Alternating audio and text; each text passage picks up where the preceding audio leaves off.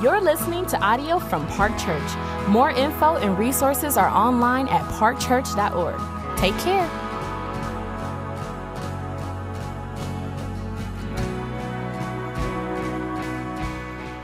Again, our scripture reading today is from Matthew 15, verses 1 through 20. Matthew 15, 1 through 20. Then Pharisees and scribes came to Jesus from Jerusalem and said, Why do your disciples break the tradition of the elders? For they do not wash their hands when they eat. He answered them, And why do you break the commandment of God for the sake of your tradition? For God commanded, Honor your father and your mother, and whoever reviles father and mother must surely die. But you say, If anyone tells his father or mother, What you would have gained from me is given to God, he need not honor his father. So, for the sake of your tradition, you have made void the word of God, you hypocrites. Well did Isaiah prophesy of you when he said, This people honors me with their lips but their heart is far from me. In vain do they worship me, teaching as doctrines the commandments of men. And he called the people to him and said to them, Hear and understand, it is not what goes into the mouth that defiles a person, but what comes out of the mouth that defiles a person. Then the disciples came and said to him, Do you know that the Pharisees were offended when they heard this saying? He answered, Every plant that my heavenly Father has not planted will be rooted up. Let them alone, they are blind guides. And if the blind lead the blind, both will, will fall into a pit. But Peter said to him, Explain the parable to us. And he said, Are you still without understanding? Do you not see that whatever goes into the mouth passes into the stomach and is expelled? But what comes out of the mouth proceeds from the heart, and this defiles a person. For out of the heart comes evil thoughts, murder, adultery, sexual immorality, theft, false witness, slander. These are what defile a person, but to eat with unwashed hands does not defile anyone. This is the word of the Lord. Thank you, Adrian. Good morning. Hope you're well. My name is Gary. One of the pastors here. Uh, if you noticed, we're beginning Matthew 15. It means we're done with Matthew 14. And there are 28 chapters in the book of Matthew, which means halfway. Good job, math majors. Halfway. Halfway. 14 done, 14 to go. Two years in. Uh, we got this. I'm not in a hurry. Are you in a hurry? No hurry. Uh, I love this gospel account. This passage in particular uh, is Something that's been really significant for me even this week, just considering where my heart is with Jesus. We often, as Christians, can kind of get into rote behaviors where we start just operating in certain ways and we lose sight of where our heart is with Jesus. And Jesus is on a mission for our hearts. Uh, and he's on a mission for your heart today. He cares about your heart. He wants you to walk with Him. He wants you to know His presence. He wants your heart to be soft to the conviction of the Holy Spirit. He wants to change you from the inside out. And so I'm going to just give us a moment to pause in the presence of God because He's here with us and just invite Him to actually speak to our hearts, to bring transformation into the depth of who we are. We need God. We cannot make it on our own. We need the cross. We need the blood of our Savior to change us from the inside out. And so let's invite Him to do that through the power of the Spirit this morning.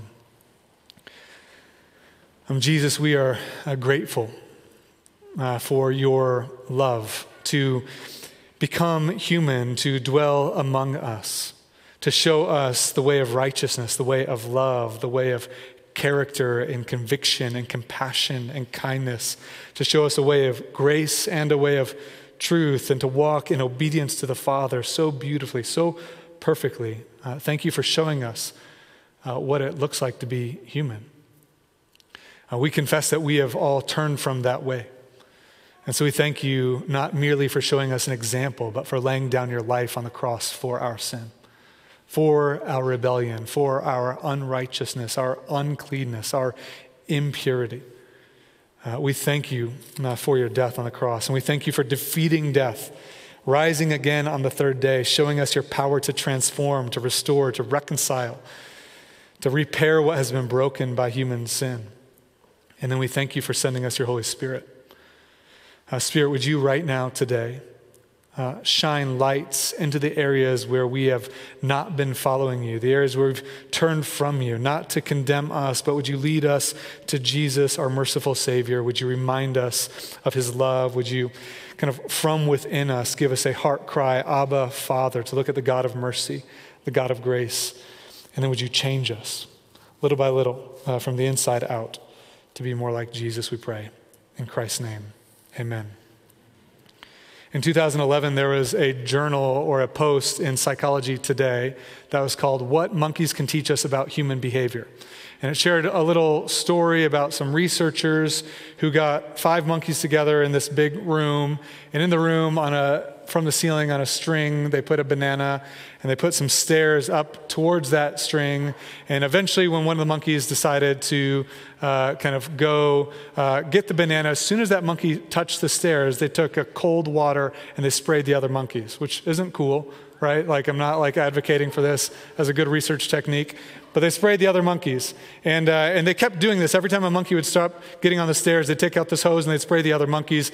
And before long, monkeys were like, hey, let's not do that anymore, you know? Um, and they would stop each other from trying to get on these stairs. And so after a while, uh, they took one of the monkeys, or they actually put away that cold hose. The monkeys didn't know this, and they took one of the monkeys out and they put a new monkey into this cage with the others. And the monkey saw the banana and was like, I like bananas.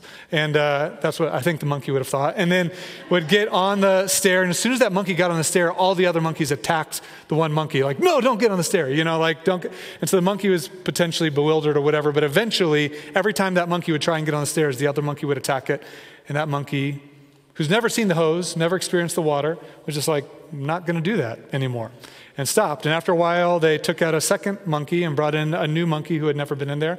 That monkey saw the banana, was like, I like bananas, got on the stairs. All the monkeys attacked this monkey again to prevent it from going up to the stairs because the fear was that when we get on the stairs, the rest get sprayed. But now two of the monkeys have never seen that before. They're just doing it because it's the way that it's been done around them. And this happened one after another. Before long, all five of the original monkeys are out. All five new monkeys are in. And even on the last one, the monkey gets on the stairs. All the monkeys who have never seen the water attack the other monkey and keep the monkey from going up the stairs, and the monkey doesn't. And so they sit there in this room with this banana, and none of them have any, re- any idea why they do this. It's just the way it's always been done. And that's what the journal article is talking about that we as human beings have a tendency to do things the way we've always done it, even when we don't know why we do it. We, we kind of absorb traditions and patterns and take those upon ourselves because they were handed down to us, and at many times we lose the why.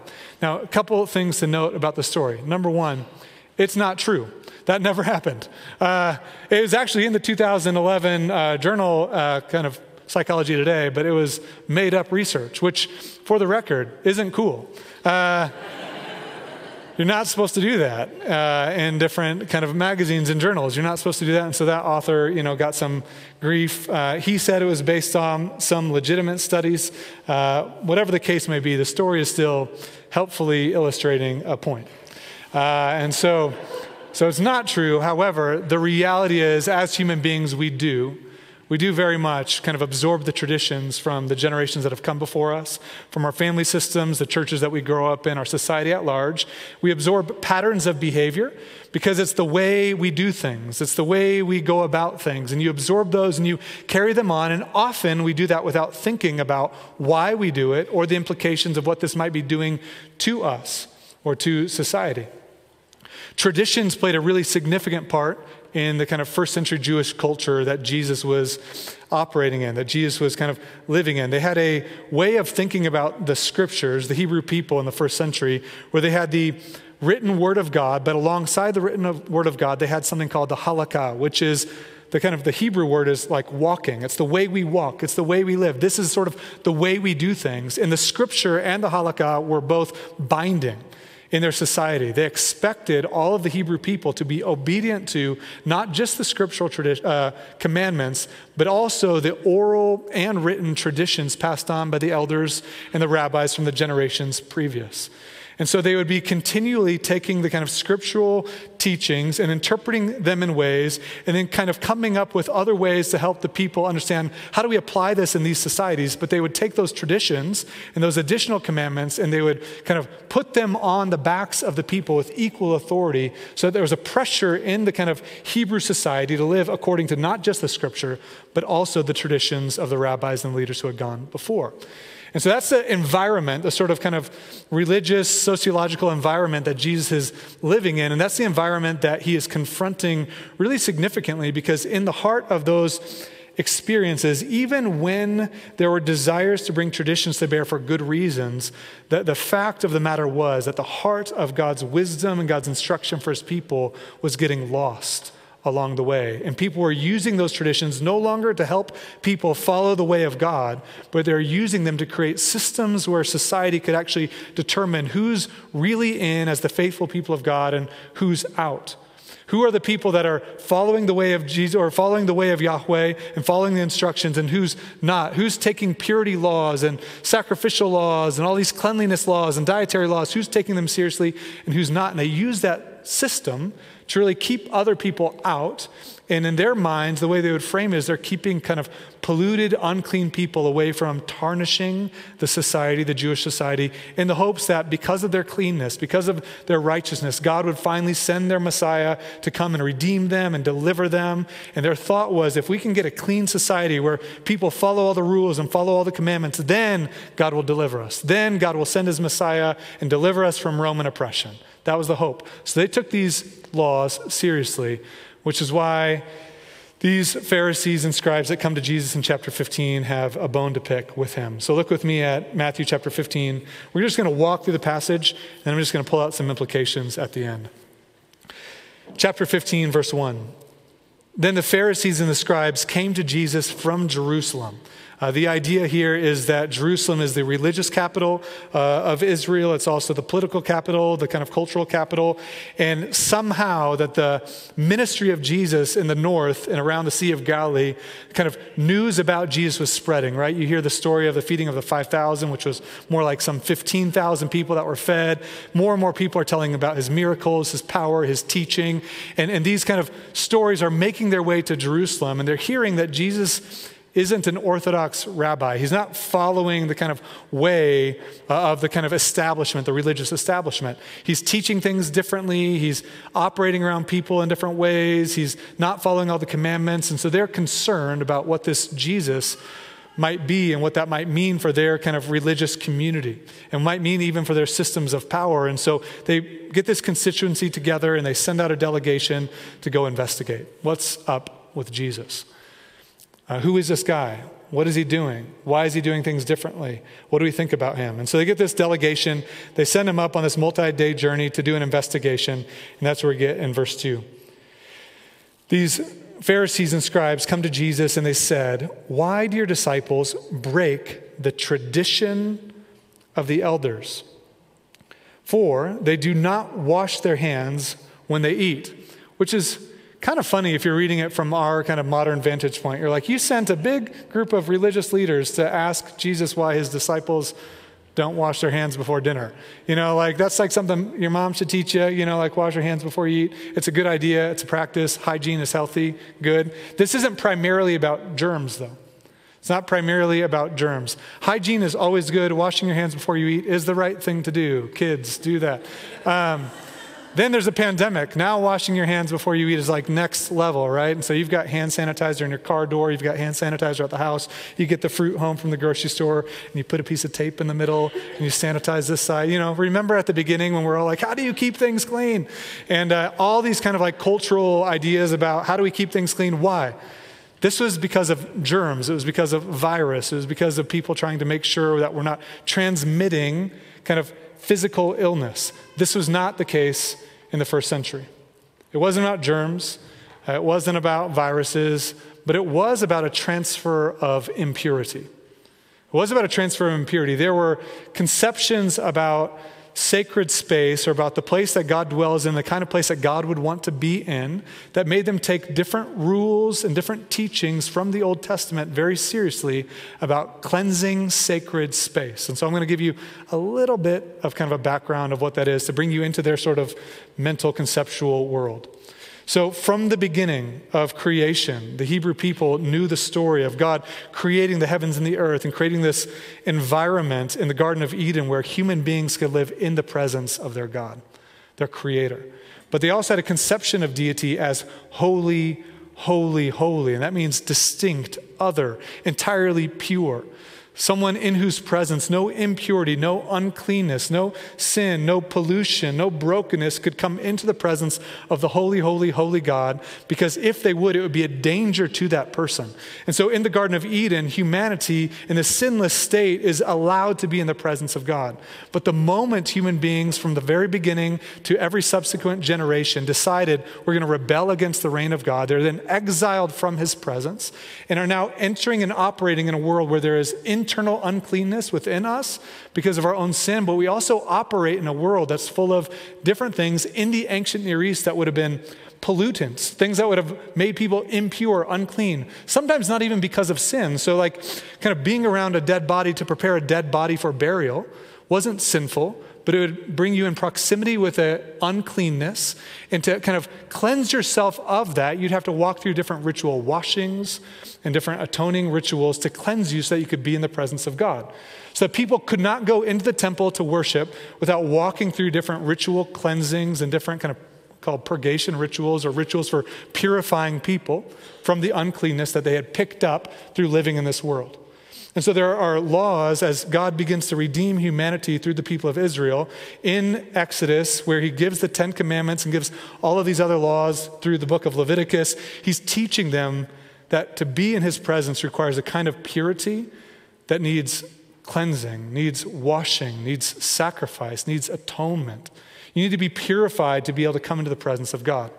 And so, for the people of Israel, as they're wandering through the wilderness and when they eventually make their home in the land of Israel, in the promised land, they would walk through these rituals to purify themselves and to cleanse themselves because they wanted God to dwell among them. Now, fast forward in the story. Because of their sin and their rebellion, there's this image in Ezekiel where the, the, the glory of God leaves the temple and God's presence leaves them because their sin, their unrepentant sin, their brokenness, and their idolatry.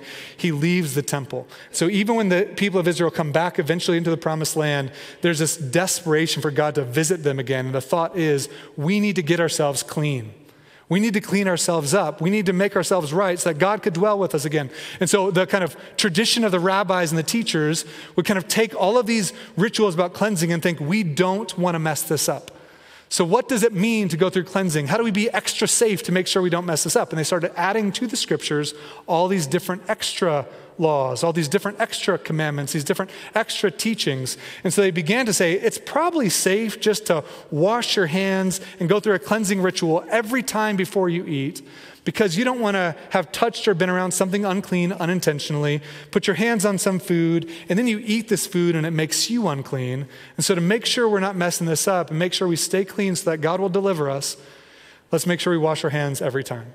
Because then the Messiah will come. Let's, we got this. We can do this. Nobody mess this up. If any of you mess this up, we're toast.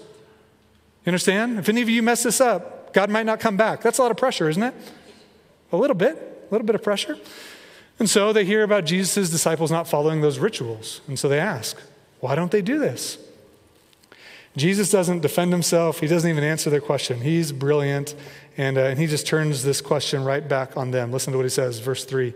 And he answered them, And why do you break the commandment of God for the sake of your tradition? They're saying, Why don't you follow the traditions of the elders? And he says, Why, don't, why do you break the commandment of God for the sake of your tradition? You're like, What is he talking about? He explains.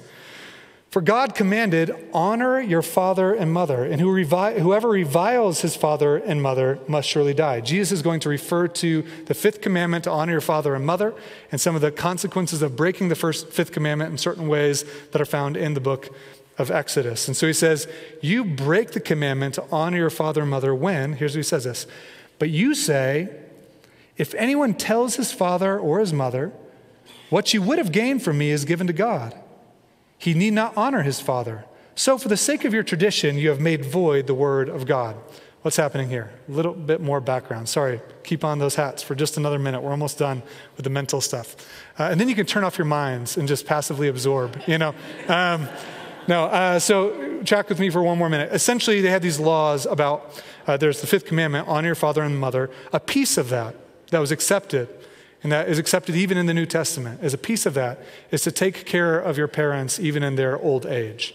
And so they don't have 401ks, they don't have Roth IRAs, they didn't have retirement planning in that kind of way. The way that the elderly in their community were taken care of is through their children and through their grandchildren. Multi generational housing, taking care of parents in different ways, taking care of them financially, physically, kind of providing for them even in their death and in their burial. It was a part of the, not just the custom, but it was a way that the people of God were called to care for the elders in their community. Now, the priests and the rabbis and the scribes, created a, a new kind of policy, a new tradition, a, new law where they said, yes, that's fine and good, but do you know what's more important than honoring your father and mother? That's good, you should. But what's more important is honoring God. So, if you make an oath to give God your possessions and give God your money and you dedicate those things to the Lord, and, and, that means you can't give them to your parents, then it's okay. And what does that do? Well, it makes people that work in the temple get a little richer. It does, right? Like if you work in the temple and people that have this money that they're like, I'm going to take care of my parents, they're like, or you can dedicate it for the use of the temple, you can make it available for our use, in which case you don't have to give it to your parents, which is a really distorted way of kind of finding some sort of loophole that they made up to give people reason to give more money to the temple system and to violate this commandment to honor their parents. And so Jesus is hearing these people like, why don't your disciples wash their hands? We're trying to be holy so that the Messiah will come back and your people are messing it up. And he's like, no, no, no, no, no. No, not going to play that game. You're acting as though that the kind of exercise of not washing our hands is this reason why the Messiah is not going to come back. But the reality is, your own heart is so corrupt, so broken, so bent that you've taken the fifth commandment and you've voided it out for the sake of following these traditions that you made up. Not going to happen. He doesn't play their game. Instead, he just turns the kind of table right back at them and says, You hypocrites. You hypocrites. The hypocrite, the idea of a hypocrite is somebody who's a play actor. They, they're kind of, it's the word for an actor on a stage. And so if you were to imagine there's a human being who has a life and a personality and an experience, and then they're going to go kind of be an actor on stage and say, hop on stage, they got their mask on, they've got their costume on, they're playing a part. That part that they're playing is not the true them. It's not what's happening internally. It's not who they are. It's a fake version of themselves that they put on stage to put a display up for the sake of kind of getting the applause of others other people. And Jesus takes that concept and says, That's what you're doing. You've taken these religious things and you've kind of created for yourself a system of external behavior that makes you seem better than everybody else. You've got it together. You kind of like follow these rules. Good, you wash your hands before you eat. Good, you give the money to the temple. Good, you do this. You follow all these rules. Externally, you look great. Internally, you are dead. In other places, he says, You're like a whitewashed tomb. Look good on the outside, on the inside, dead. Dead. And so here's what he says. Look at the passage, chapter 15, verse 7.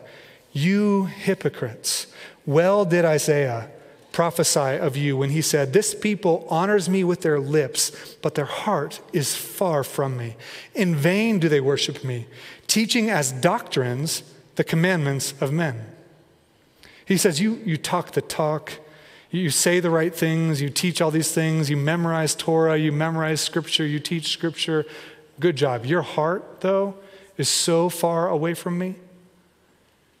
You, you go into the temple and you make the sacrifices and you do the washings and you do the cleansing and you walk through the motions and you do it all and you kind of can get a big applause from people like, whoa, look at the holy people, look at the priests, look at the scribes, look at the Pharisees. Wow, I wish I was like them. And, and you do all of that. You do all of that and it's worthless. He says it's vain, it's empty, it means nothing to God. External behavioral performance means nothing to God when your heart is far from Him. When your heart is far from Him. And he says, and then you promote as doctrine the commandments of human beings. You've made up some stuff and you're teaching it to people, these systems and these rules and these regulations that you made up. And not only is it not what my word said, but it's also undermining the very heart of my word and my passion for my people. And we're going to get to that in a second.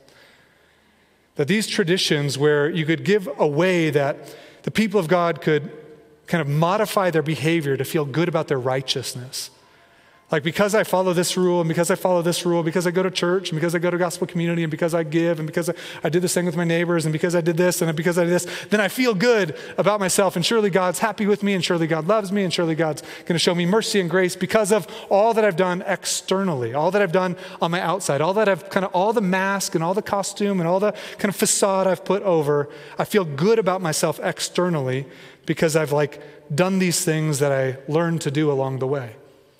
And the question that Jesus is after is where is your heart? Where's your heart? You can say the right things, we can do the right things, we can kind of operate, we can take all these traditions and, and kind of operate in the ways that good Christians are supposed to operate. And all of that, if our hearts are far from Him, means nothing to Jesus. It means nothing to Jesus. Look at what He says here. It says, And then He called all the people to Himself. He's like, okay, teaching moment. Let me make it clear. And when Jesus makes it clear, it normally gets a little more confusing first, uh, just for the record. Uh, he says, And he called the people to him and said, Hear and understand. It is not what goes into the mouth that defiles a person, but what comes out of the mouth. This defiles a person. He says, You can wash your hands before you eat, and you can make sure your hands are clean, and you've done the ritual cleansing, and you touch the food, and you eat that food, and you can feel like, Oh, man, that makes me clean. I've, I've eaten clean food. Or you can look at somebody else who didn't wash their hands before they eat. They didn't go through the cleansing and they ate food, and you think, oh, they must be defiled and polluted, and God will never rescue us and never deliver us because of the unholiness among us, because of what they put into their mouth. He says, that's not what defiles anybody. What defiles us is what comes out of us from the inside. That's what defiles us. We're going to come back to that. He's going to explain it. If you're like, I don't get it, Peter didn't either, so it's okay. Um, Here's what he says. I love this. then the disciples came and they said to him, uh, Do you know that the Pharisees were offended when they heard this saying? Which I, just, I love that. It's like the Pharisees were going to be more than offended. Jesus is undermining their whole system. He just called them hypocrites in front of a big group of people. Like this is, but the, the disciples are a little nervous. Why?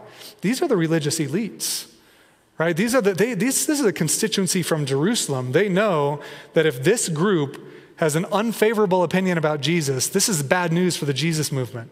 This means ongoing opposition. It means difficulty. They've already experienced some pain and opposition from the people, the religious leaders around Galilee. To get kind of official, sanctioned delegation from Jerusalem that now has an unfavorable opinion of Jesus is going to make Jesus' ongoing ministry more laden with opposition, with persecution, with pushback from the religious establishment. So they're feeling a lot of insecurity about this. And so they go to Jesus, like, hey, could you patch that up a little bit? Could you clarify to them? Could you go a little softer? Remember when you said, gentle, my heart is gentle and lowly? Like, that didn't feel gentle and lowly. It felt kind of harsh and really direct. And I love that about Jesus. He's full of compassion and conviction. He's full of grace and truth. He is gentle and lowly, but he is strong and direct. He is Lord God Almighty. He is this tender, humble, kind, gentle, meek, compassionate presence. As people come to him, there's a safety as people come in their brokenness.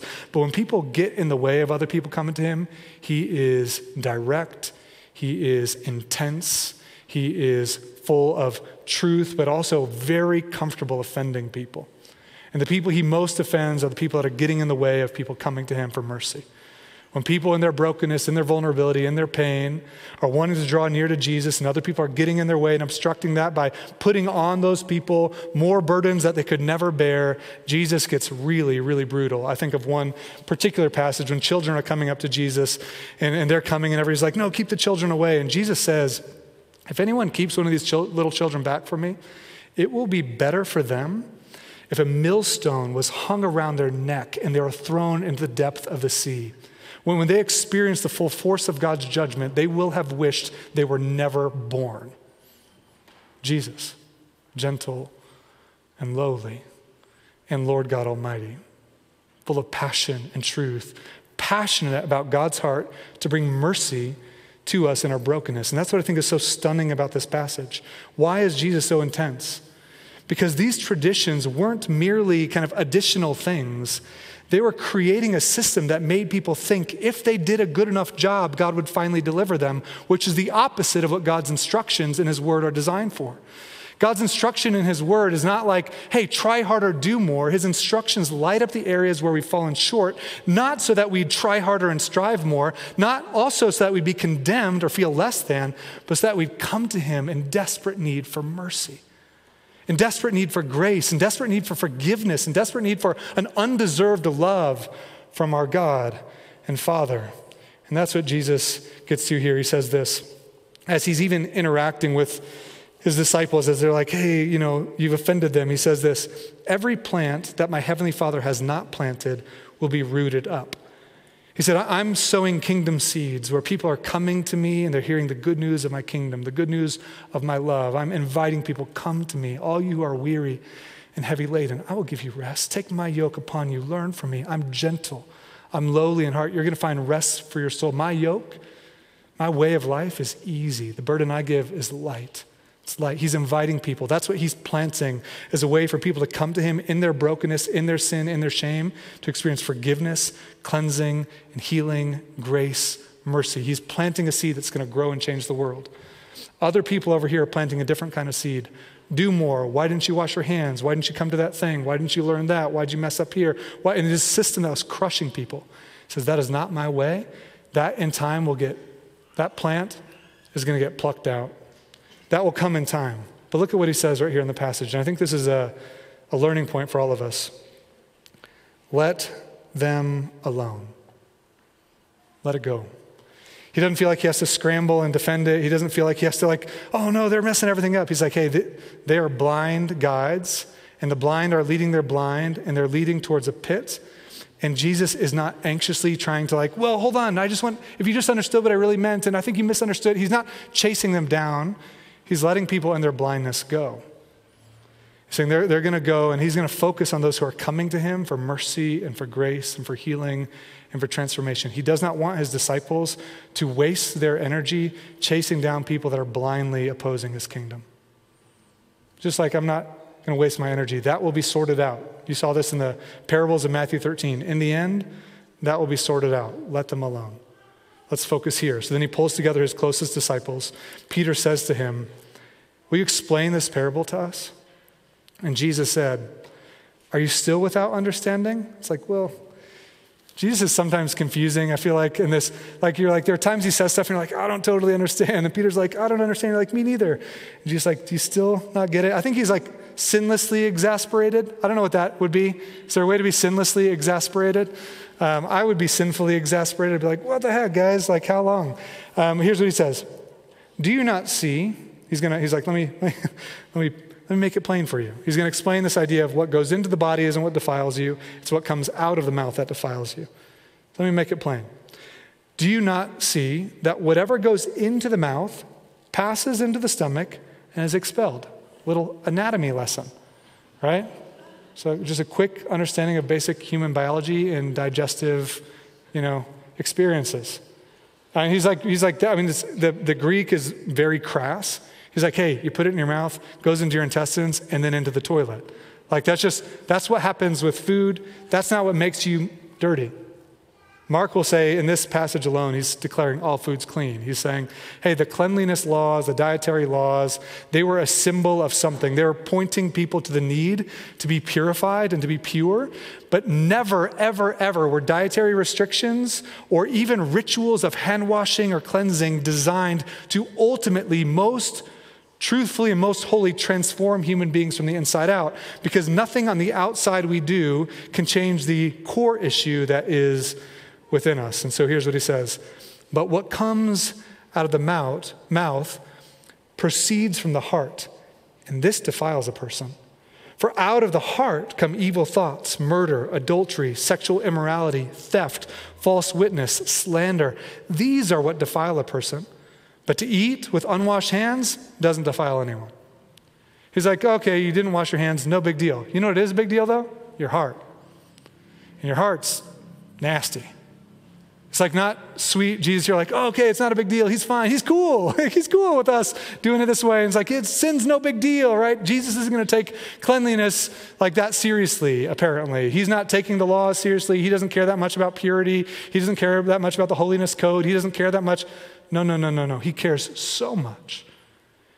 He just says external behavioral modification does not transform the brokenness within you.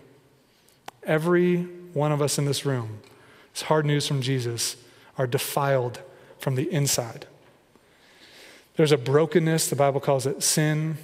There's a brokenness to the human heart. There's a bentness and a corruption within us that flows out of us in all of these different ways. It flows out through slander and bitterness and hatred and envy and arrogance and self righteousness and sexual immorality and all kinds of different behavioral patterns that themselves aren't the fundamental issue. You can fix the behavior, but underneath that behavior is a heart that needs transformed. The way the Old Testament will talk about it is you need a, like a brand new heart, a brand new heart. And nothing we do about washing our hands or going to church on Sundays or going to small group or reading your Bible or saying certain prayers or giving to the church or doing something kind to your neighbors, nothing you can do behaviorally can ultimately resolve the fundamental issue within us. We need mercy, we need grace, we need forgiveness. We need deliverance from within us. And what's beautiful about this passage, Jesus doesn't even finally resolve it. He's highlighting that the whole thrust of Scripture is not do more, try harder. The whole thrust of Scripture is to bring us to our knees and say, God, have mercy. I turn from you. I ran away from you. I cannot make it on my own. I cannot heal myself. I cannot change myself. I cannot rid myself of this broken heart. I need a Savior. And that's exactly who Jesus had come to be. He came to be the Savior that we all need. He is in this moment diagnosing the core human problem, the core problem, which is a problem at a heart level. The image is like a, a tree where you have a root system, and from an unhealthy root system comes unhealthy fruit. If you look at a tree and you see unhealthy fruit, you can get mad at the fruit. You can try to staple on healthy fruit. Let's go buy fresh apples and staple on those fresh apples, and then the fruit will look better. It doesn't. It'll just rot. It doesn't last because it's not coming from a transformed root system. If you want to experience the fruit of God's Spirit, things like love, and joy and peace and patience, if you want to experience goodness and live with faithfulness and kindness and gentleness and self control, you cannot generate that from within you. You need a kind of overhaul on the root system. You need your heart to be changed. And how does that happen? It doesn't happen by trying harder. It doesn't happen by striving more. It happens by humbly coming before God, admitting your brokenness, admitting your need, owning your sin and turning to Jesus who laid down his life for you. I want to read uh, just a couple passages to close that where Jesus uh, communicates this so, so clearly. One of them is in Luke chapter 18. And he tells a parable uh, to a bunch of people that felt like because of all the things that they had been doing behaviorally, that they were good before God. And they felt better than and looked at other people with contempt. They felt better than other people because of their behavior.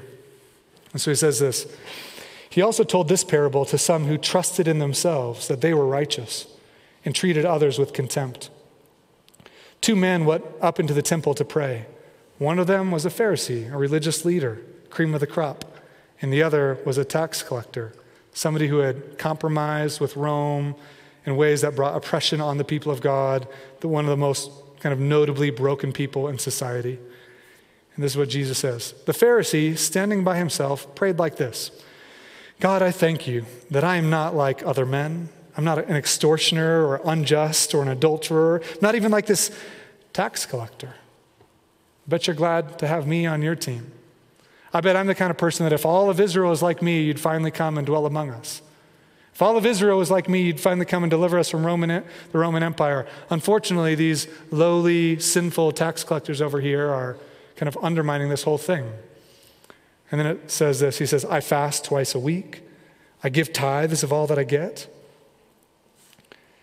He says, But the tax collector, standing far off, would not even lift his eyes to heaven, but he beat his chest, saying, God, be merciful to me, a sinner. I tell you, this man, the tax collector, went down to his house justified rather than the other. For everyone who exalts himself will be humbled, but the one who humbles himself will be exalted. What Jesus is saying is so profound. What he's looking for is not people like, look, I did all the right things and I've got it all together. What he's looking for is an honesty about our brokenness, that we would beat our chest and say, God, I need mercy. I'm a sinner. And when this person comes honest about his sin, honest about his brokenness, Jesus like, I love that.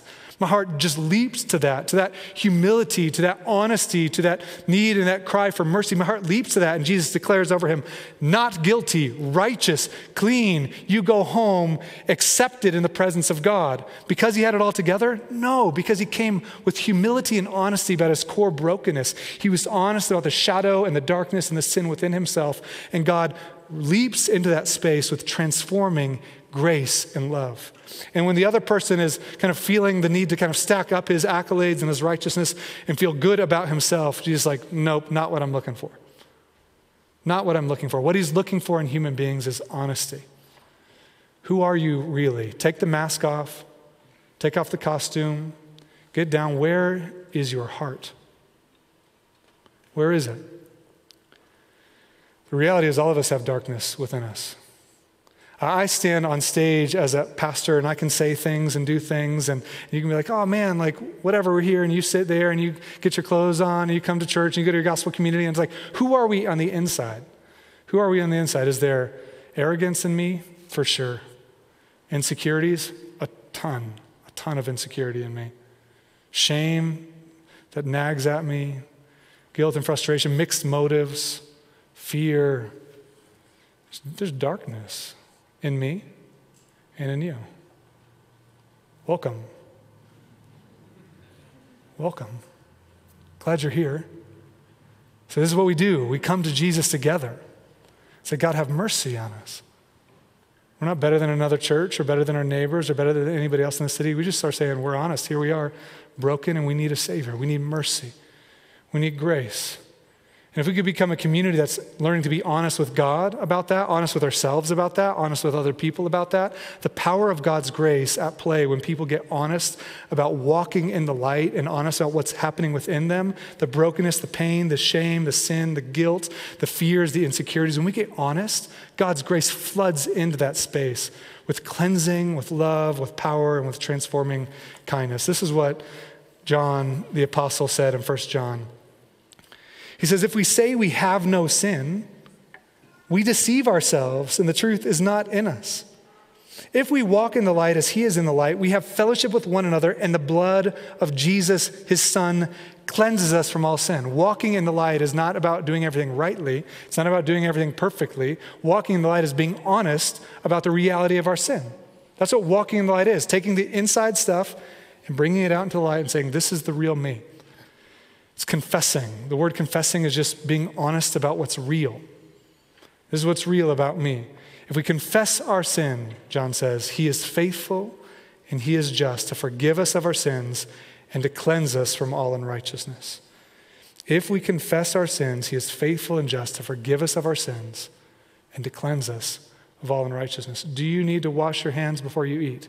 Yes, that's just generally a good idea. You should do that. Do you need to conform your life to some system to get God to love you and accept you? No. You just get really honest about who you are, the good and the bad, and bring that to bear and say, God, have mercy on me. And it says, He is faithful and He is just to forgive us and to cleanse us. And when we begin to experience that kind of love, that sacrificial love which was purchased through the death of Jesus Christ on the cross. When he suffered on the cross, he took upon himself our sin, our unrighteousness, our uncleanness, our kind of impurity. He took it all upon himself. He was crucified outside the city. He was separated from the presence of his Father, bearing the full weight of God's wrath against human brokenness and sin on our behalf, so that people like you and me that come before him with brokenness don't have to kind of cleanse ourselves up and mount up our kind of kind of our stack of righteous deeds and all that we've done, we can come and say, Nothing in my hands I bring, simply to thy cross I cling. Naked, come to thee for dress, helpless, look to thee for grace, foul, I'm foul, I to thy fountain fly. Wash me, Savior, wash me, or I die. And he says, forgiven, mercy, love, grace, kindness, steadfast faithfulness for you. And it's that kind of love. As that love meets you in the reality of your brokenness, that love changes us from the inside out. That's the kind of love that will transform the human heart. He gives us a whole new heart, and He begins through His Spirit to change us to be the kind of people that would reflect that love to other people, that would show that gentleness in our relationships, that would show kindness and show forgiveness and show grace and show mercy and live with a faithfulness to people. That kind of change happens from the inside out, not by trying harder, but counterintuitively by getting really honest about the areas where we fall short and coming to God for mercy, grace, and healing. This is the gospel. It's what it all is. It's the journey that we're on together as a people. It is little by little over time, but there's a constant temptation for us to go back into these systems that we just feel the need to perform and to stack on to kind of all these external things, and that will perpetually undermine the work that God wants to do among us. If, on the other hand, we get really honest, if we get really honest, we start experiencing God's transforming grace in our community in more and more ways, which so many of you have experienced. I think we'll see God do beautiful things in us and through us for his kingdom. Let's pray together. Jesus, we need you now. Uh, we need your Holy Spirit to shine light into the areas of our lives uh, where you want to bring forgiveness and grace and healing. And so we pray for that even now your Spirit would work among us in really beautiful and powerful ways. We pray in Christ's name. Amen. Thanks for listening. Park Church exists to make disciples of Jesus for the glory of God and for the joy of all people. If you enjoyed this, make sure you share it with someone. We'd also love to hear from you on social media at Park Church Denver. Lastly, more resources and info are available online at parkchurch.org. Peace and love.